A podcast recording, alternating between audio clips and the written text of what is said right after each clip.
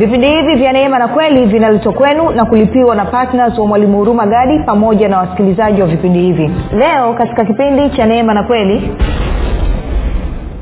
maisha ya sheria ama sheria ni ile hali kuishi chini ya sheria ama maisha ya sheria ni ile hali ya mimi kutafuta kukubalika mbele za mungu kwa sababu ya kile ninachokifanya. Kwa upande mwingine neema ama maisha ya neema ni hali ya kukubalika mbele za mungu kwa sababu ya kile ambacho yesu kristo amekifanya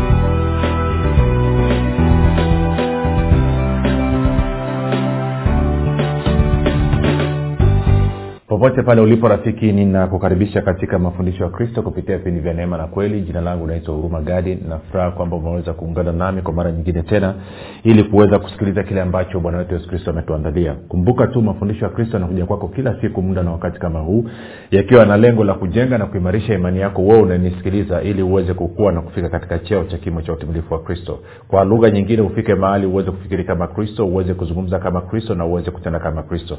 Kufikiri kwako rafiki kuna mchango wa moja kwa moja katika kuamini kwako. Ukifikiri vibaya utaamini vibaya lakini kama utafikiri vizuri dhahiri utaamini vizuri. Hivyo basi fanya maamuzi ya kufikiri vizuri na kufikiri vizuri ni kufikiri kama kristo. Na ili uweze kufikiri kama kristo huna budi kuwa mwanafunzi wa kristo. Na mwanafunzi wa kristo anasikiliza na kufuatilia mafundisho ya kristo kupitia vipindi vya neema na kweli. Leo tunaendelea na somo letu linalohusiana na neema lakini likiwa na kichwa kipya kinachosema tofauti kati ya sheria na neema. Tofauti kati ya sheria na neema. Kwa nini uh, neema ni ya muhimu sana katika maisha ya mkristo na kwa nini mungu alikusudia mkristo aweze kuishi chini ya neema. Lakini nikukumbushe tu kabla ya kuendelea kwamba mafundisho haya pia yanapatikana katika youtube tunapatikana kwa jina la mwalimu huruma gadi. Na kama ungependa kupata mafundisho haya pia kwa njia ya sauti basi tunapatikana katika mtandao wa kijamii wa telegram. Telegram inafanya kazi kama whatsapp. Nenda katika app store eh, nenda pakua pale. Ukishapakua basi kuna grupu linaitwa mwanafunzi wa kristo. Tutumie ujumbe tu mfupi sema kwamba niunge katika namba 789 242 nawe basi utaunganishwa. Baada ya kusema hayo nitoe shukurani za dhati kwa mungu kwa ajili ya kwako wewe ambao umekuwa ukisikiliza na kufuatilia mafundisho ya kristo na kuhamasisha wengine waweze kusikiliza na kujifunza ili waweze kukua na kufika katika cheo cha kimo cha utumifu wa kristo. Hakika unaufurahisha moyo wa mungu. Lakini pia namshukuru mungu kwa ajili ya kwako wewe ambao umekuwa ukifanya maombi kwa ajili ya wasikilizaji wa vipindi vya neema na kweli kwa ajili ya kwangu mimi pamoja na timu yangu tunasema asante sana. Hakika wewe ni kipenzi cha roho mtakatifu. Maanake unashirikiana na roho mtakatifu katika kufanya maombi kwa ajili ya watakatifu. Kwao nakupa ongera sana sana. Na mwisho ninamshukuru mungu kwa ajili ya kwako wewe ambao umefanya maamuzi ya kuwa patna eh, pamoja na patna wa vipindi vya neema na kweli na kuhakikisha kwamba injili ya kristo inasonga mbele na kufikia watu wengi kadi inavyowezekana. Hakika wewe umekuwa ni patna mzuri mtendakazi pamoja na mungu na kwa maana hiyo basi unarahisisha kazi ya mungu hapa duniani kwa kuhakikisha watu wengi zaidi wanafikiwa. Kwao nakupa ongera sana. Na kama unanisikiliza kwa mara ya kwanza karibu katika vipindi vya neema na kweli. Kumbuka mafundisho ya kristo ni tofauti na mafundisho ulizia kuyasikia hivyo akusumbua kidogo usikasirike wala ukazima redio yako ama kwenye grupu. Tafadhali nipe siku tatu roho mtakatifu atakuhudumia nawe utaanza kufurahia mafundisho haya. Baada ya kusema hayo basi rafiki kama nilivyosema hapo awali kwenye utangulizi leo tunataka tuanze kuangalia tofauti kati ya sheria na neema ama tofauti kati ya maisha ya sheria na maisha ya neema sasa kumbuka wiki iliyopita wakati tunaangalia injili ya neema nilikueleza waziwazi kwamba kila mtu aliyezaliwa mara ya pili mungu anatarajia na mungu amekusudia na mungu ameagiza huyo mtu aweze kuishi chini ya neema. Kwao haiwezekani wewe uliokoka wewe ulizaliwa mara ya pili ukasema mimi sitaki kuishi chini ya neema huna huo uhuru huna hiyo freedom of choice. Ni lazima uishi chini ya neema. Kwa sababu gani? Kwa sababu neema hiyo ndio iliyokuokoa na kama neema ndio iliyokuokoa basi ni dhahiri neema hiyo hiyo ndio inayoweza kukuwezesha wewe kuishi maisha ya uokovu nje ya neema ya mungu hutaweza kuishi maisha ya uokovu sawa? Sasa nataka tuanze kwa kuangalia tofauti kati ya neema na sheria ama sheria na neema. Kwao nianze kwanza kwa kurudisha zile tafsiri mbili. Tafsiri ya, ya maisha ya sheria na maisha ya neema ambayo yatatuwezesha kupata tofauti kabisa. Tuko sawasawa kwa hiyo kitu cha kwanza tulisema hivi. Kwa kama unaandika maanaake ni kwamba ungetengeneza nini? Unge, ungechukua ungechukua daftari lako alafu ukaandika upande wa kushoto ukaandika sheria alafu ukachora mstari katikati pale alafu upande wa kulia ukaandika neema eh? alafu ukapigia mistari hiyo sheria na neema kwao tunatofautisha. Kwa lugha nyingine tunaweza kama tii fulani kushoto inakuwa iko sheria kulia inakuwa iko neema. Kwao tunataka tuanze kuchambua tofauti kati ya ya ya ya, ya, ya neema na sheria masheria na neema. Kwa hiyo tofauti ya kwanza kwenye tafsiri kwamba sheria ama torati ni hali ningoja nitafsiri tafsiri nzuri kwamba uh, okay tulisema kwamba eh, kwenye sheria maanaake ni kwamba ni hali ya kutafuta kuwa kukubali ni hali ya kutafuta kukubalika mbele za mungu kwa sababu ya kile ambacho ninakifanya maisha ya sheria ama sheria ni ile hali kuishi chini ya sheria ama maisha ya sheria ni ile hali ya mimi kutafuta kukubalika mbele za mungu kwa sababu ya kile ninachokifanya. Maisha ya sheria maisha ya torati ni ile hali ya kutafuta msiziokiwa kwenye kutafuta kukubalika mbele za mungu kwa sababu ya kile ninacho ninacho ninachokifanya wakati uliopo kwa upande mwingine neema ama maisha ya neema ni hali ya kukubalika mbele za mungu kwa sababu ya kile ambacho yesu kristo amekifanya.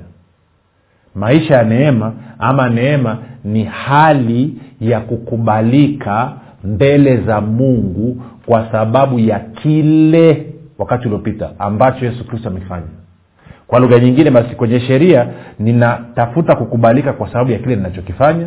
Kwenye neema ninakubalika mbele za mungu kwa sababu ya kile ambacho yesu kristo amekifanya. Kwa hiyo ni tofauti ya kwanza ambayo ni kubwa kabisa. Menyelewa kwamba sheria katika sheria natafuta kukubalika mbele za mungu kwa sababu ya kile ninachokifanya. Na katika neema nina, ninakubalika mbele za mungu kwa sababu ya kile ambacho kristo alikifanya.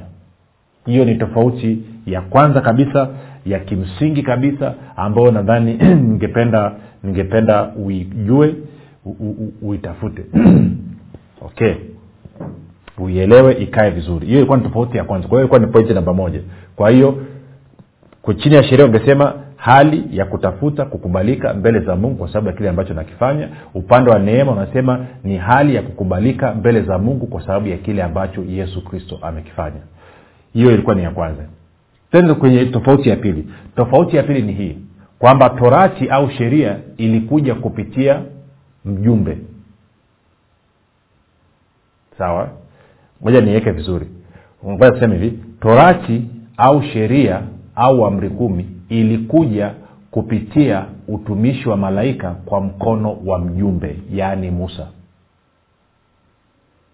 Sawa?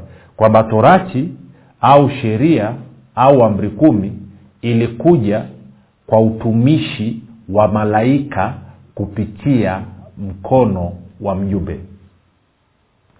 Neema imekuja neema na kweli imekuja kupitia mwana wa mungu yesu kristo. Kwa moja imetolewa na utumishi wa malaika kupitia mjumbe ambaye ni musa na kwa maanao sio mungu mwenyewe aliyoileta lakini neema imekuja kupitia mwana wa mungu. Na kwa maanao mungu ameileta mwenyewe. Siunaona tofauti rafiki. Hii nyingine ametuma watumishi. Amtuma malaika malaika kupitia mjumbe ambaye ni musa wakaleta.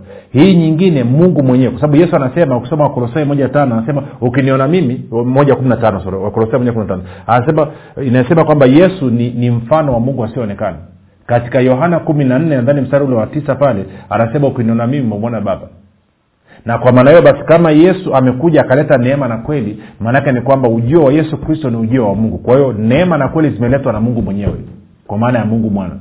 Lakini torati sheria au amri kumi imeletwa kwa utumishi wa malaika kupitia mjumbe ambaye ni musa. Nikupa uthibitisho mstari. Waibrania mlango wa pili mstari wa kwanza mpaka ule wa pili anasema kwa hiyo imetupasa kuyaangalia zaidi hayo yaliyosikiwa tusije tukayakosa mbili. Kwa maana thibitisho watatu kwamba torati ililetwa na malaika. Sasa sijui kama rafiki ulikuwa unalijua hilo. Sasa ukiwa na hilo kichwani kwamba torati ililetwa kwa utumishi wa, malaika kwa mkono wa mjumbe ama iliamriwa ni agizo lilokuja kupitia malaika kwa mkono wa mjumbe ambaye ni musa. Twende tupige hatua hapo sasa. Tuende kakuonyesha kitu kwenye kwenye wagalatia wagalatia mlango wa kwanza. Utaanza kumwelewa paulo alikuwa anazungumza nini mstari ule wa sita. Uh, wagalatia mlango wa kwanza mstari ule wa sita. Anasema hivi na staajabu kwa kuwa mna kwa nini paulo anachomekea habari ya malaika kuleta injili nyingine? Kwa sababu paulo anajua kwamba torati ililetwa kwa utumishi wa malaika na kwa maanao kuna uwezekano mkubwa leo hii malaika kutokezea sisemi hivyo lakini nyelewe kwamba kama malaika waliwahi kuleta torati huko nyuma basi unawezekana leo ukapigwa maono feki na ibilisi. Akatokeza malaika ibilisi alidai malaika wa nuru akatokeza pale pup akakubandika torati. Kama ambavyo tunafahamu kuna dini fulani ambayo kiongozi wao wanadai alitokewa na malaika na akapewa hicho alichopewa na kwa maana hiyo paulo anasema hapa mtu aliyepokea kutoka kwa malaika injili nyingine ambayo sio hii tunayohubiri ambayo sio neema ya mungu kwamba kukubalika mbele za mungu kwa sababu ya neema kwamba kwamba huyo mtu alaaniwe iwe ni sisi ama iwe ni malaika. Sijui kama nachokizungumza rafiki. Sasa angalia kwa hiyo kuna watu fulani kama alivyokuambia wanasema kwamba kiongozi wao alitokewa na malaika alafu akapewa hicho alichopewa. Na hicho alichopewa kinazungumza tofauti kabisa na injili ya neema inazungumza tofauti kabisa. Haizungumzi kukubalika mbele za mungu kwa sababu ya kile ambacho yesu kristo amekifanya. Inazungumza kukubalika mbele za mungu kwa sababu ya kile ambacho tunakifanya. Lazima ushike pa, pa, pa, pa, pa, pa, pa torati sheria. Kwa anasema walaaniwe. Kwa hiyo ni tofauti kubwa sana rafiki kati ya sheria na neema. Kwamba sheria au torati ililetwa kwa utumishi wa malaika kupitia mkono wa mjumbe ambaye ni musa lakini neema na kweli zimeletwa na mungu mwenyewe zimekuja kupitia mwana mwana wa mungu ambaye ni yesu kristo. Na kwa maana hiyo sasa kwa maana hiyo pia upate kitu kingine. Kama neema na kweli zimekuja kwa mkono wa yesu kristo ama zimekuja kupitia yesu kristo ama zimekuja na yesu kristo maanake ni kwamba mungu ameleta mwenyewe. Then inakuonyesha nini? Inakuonyesha kwamba mungu mungu iko upande wa nini? Mungu iko upande wa neema na kweli hayuko upande wa torati. Kwa sababu kwenye torati ametuma malaika. Malaika ndo ameleta hiyo kitu sicho ambacho alikuwa ametaka anasema torati ni nini basi? Anasema ilikuingizwa kwa sababu ya nini? Kwa sababu ya uasi. Mpaka atakapokuja huyo huyo huyo huyo huyo nani mrithi mwenye ahadi. Sasa sielewi kwa nini wewe mwenye akili timamu ung'ang'anie kitu ambacho kimeletwa na malaika badala ya kukubali kukubali kitu ambacho kimekuja na mungu mwenyewe. Yaani neema na kweli ni special mno ni, ni bora zaidi ndio inayogusa moyo wa mungu ndio kiu na shauku ya mungu kiasi kwamba mungu akaja akaileta mwenyewe.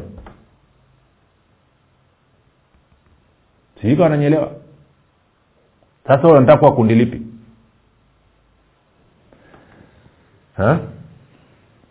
Na anasema kabisa kwamba mtu angalia hapa mstari wa, wa, wa, wa, wa, wa nane. Lakini ijapokuwa sisi au malaika wa mbinguni atawahubiri ninyi.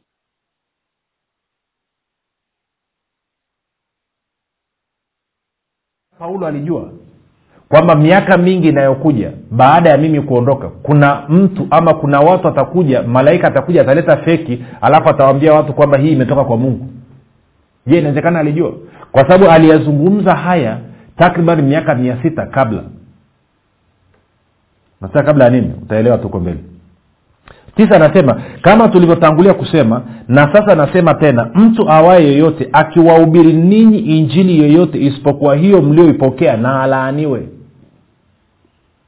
Kwa hiyo leo hii ukatokewa na malaika na malaika akaanza kuzungumza mambo ambayo hayakubaliani na kile ambacho yesu kristo amekifanya.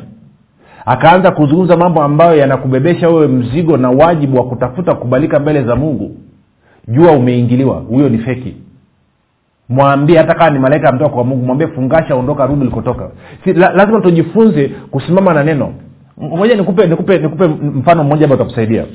Miaka mingi iliyopita ilikuwa mwaka nadhani elfu mbili na kumi na moja tumekwenda kwenye maombi tuko west kilimanjaro. Na tukiwa kwenye maombi tuko watu wengi wengi kama kumi kumi na moja kumi na mbili. Tuko na mtumishi mwingine na huyu mwenzetu mtumishi eh, ni mwonaji mzuri. Anaona katika ulimwengu wa roho vizuri sana. Kwa hiyo akakaa anatufundisha pale kwa hiyo akasema tuombee basi mambo macho yafunguke na sisi tuanze kuona rohoni. Kwa hiyo akatuombea. Katika watoto waliowaombea nadhani karibu watu wote walifunguka macho isipokuwa watu wawili mimi na mzee mwingine anaitwa mbaga.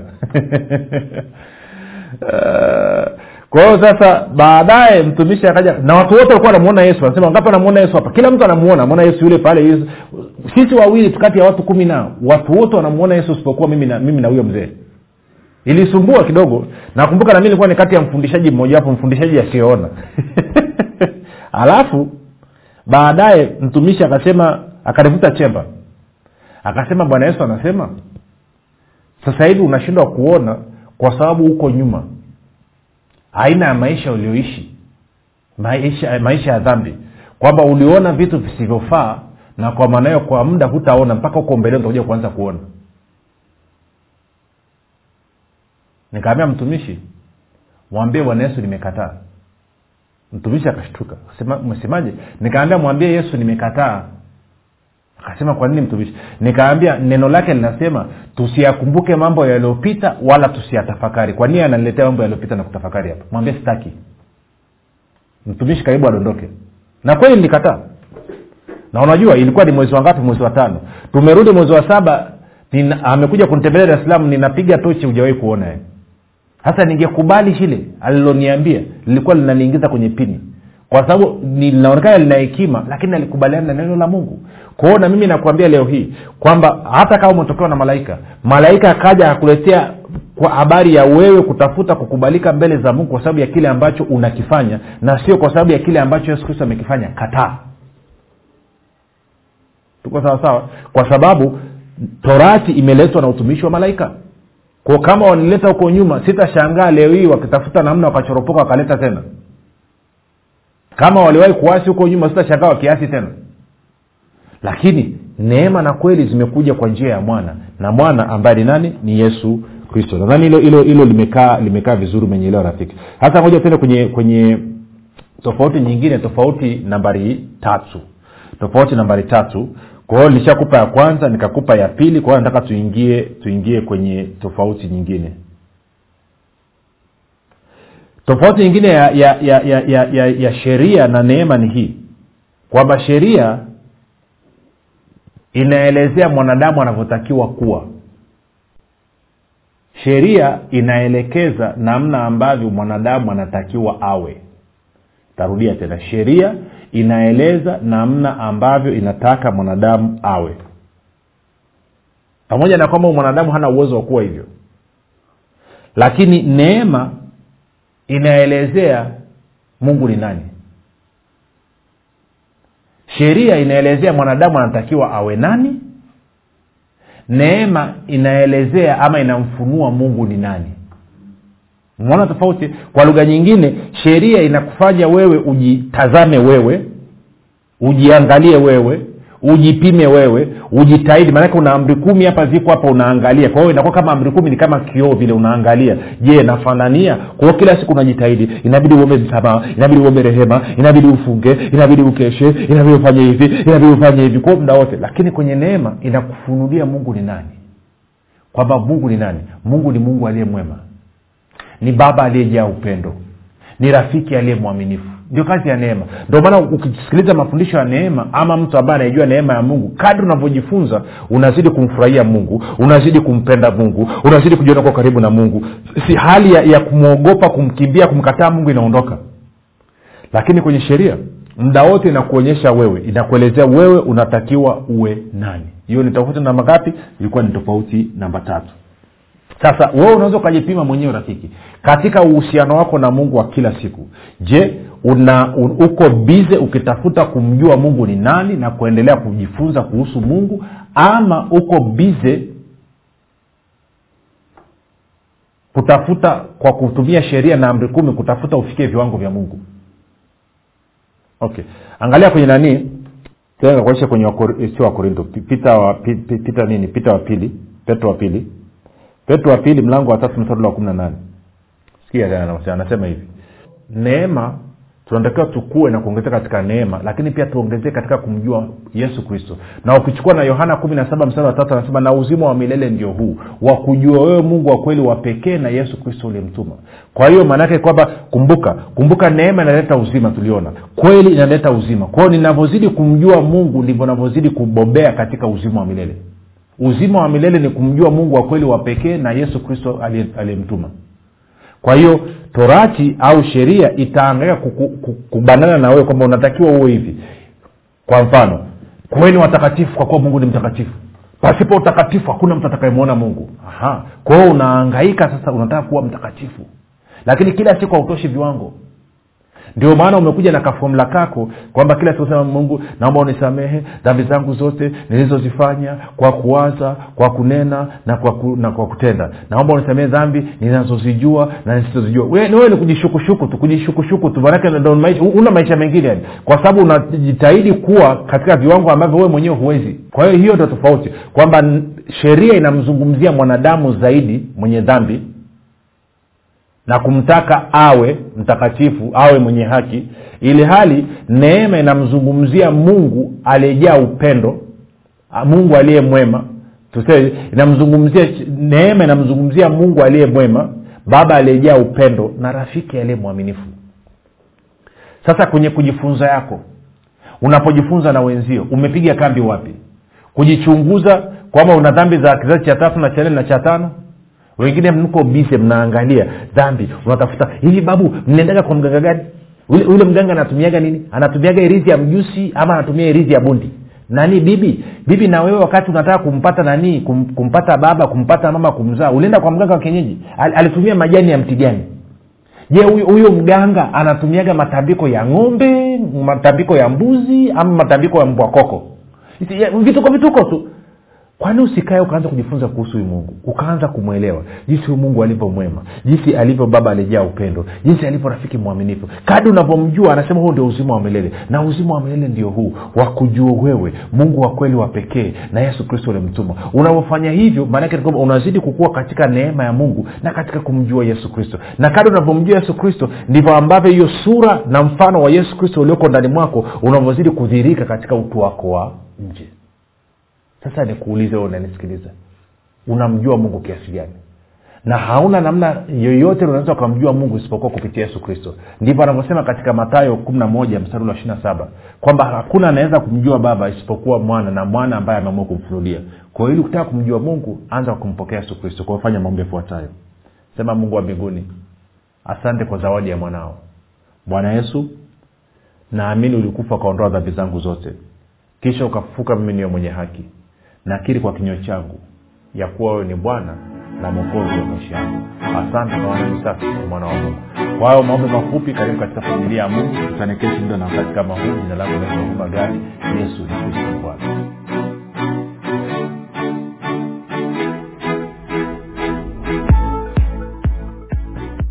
mwalimu huruma gadi chini ya uongozi wa roho mtakatifu anakuletea kitabu cha nguvu ya ukiri. Kitabu ambacho lazima kila mkristo awe na nakala. Kwa nini? Katika dunia hii ya sasa ambao watu wako bize watu wamejaa matatizo mbalimbali kwenye familia kwenye kazi kwenye biashara kwenye mahusiano. Wanapataje muda kurekebisha maisha yao? Katika dakika kumi na tano ishirini unazotumia kupata kahawa kupata chai breakfast ama soda unaweza ukatumia kusoma kitabu. Kitabu cha nguvu ya ukiri kitabu ambacho kitakupa maarifa ya namna ya wewe kushirikiana na ulimwengu wa roho ili kuleta matokeo unayotaka katika ulimwengu wa damu na nyama kitabu hiki cha nguvu ya ukiri kimebadilisha maisha yangu kabla na baada ya kukisoma. Jina langu naitwa rita urio. Baada ya kusoma hiki kitabu cha ukiri nimekuwa na mtizamo tofauti kabisa wa maisha yangu. Naitwa huruma gadi ama wengi wamezoea kuniita mwalimu huruma gadi mimi ndio niliandika kitabu cha nguvu ya ukiri maneno yako yanaweza yakaachilia uzima baraka na mema ama maneno yako yanaweza yakaruhusu mauti laana na mambo mabaya na hivyo maisha yako akajaa shida dhiki taabu na mateso.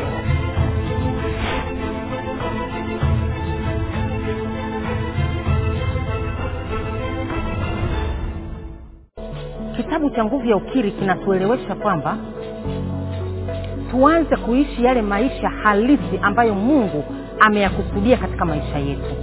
Unapolichukua neno la mungu ile nguvu sasa ambacho kile mungu amekikusudia kinaanza kudhihirika katika damu na nyama katika mwili wako na hakika unakuwa mzima.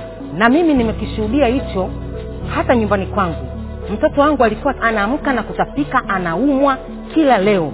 Lakini baada ya kuanza kuwakirisha watoto kwamba mnatakiwa kukiri positive kukiri kile ambacho mungu amekisema kwamba wewe ni mzima huumu mpaka leo magonjwa ndani ya nyumba yangu hakuna tena kwa sababu ya kile ambacho mungu amekisema.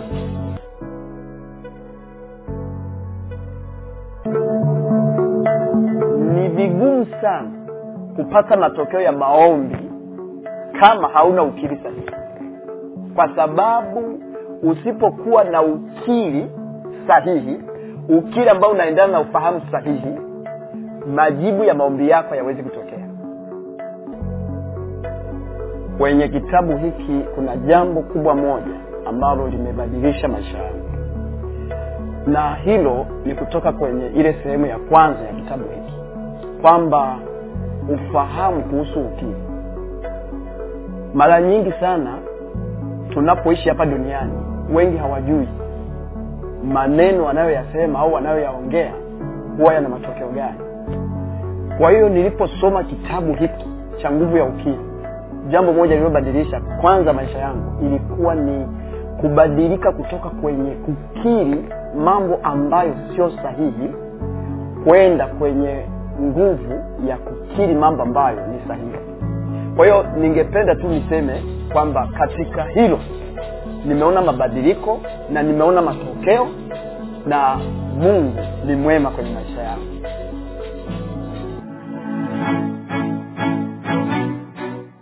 badilisha maisha yako milele kwa kupata nakala yako sasa. Kwa sadaka yako ya upendo shilingi elfu ishirini tu. Kwa kupiga simu namba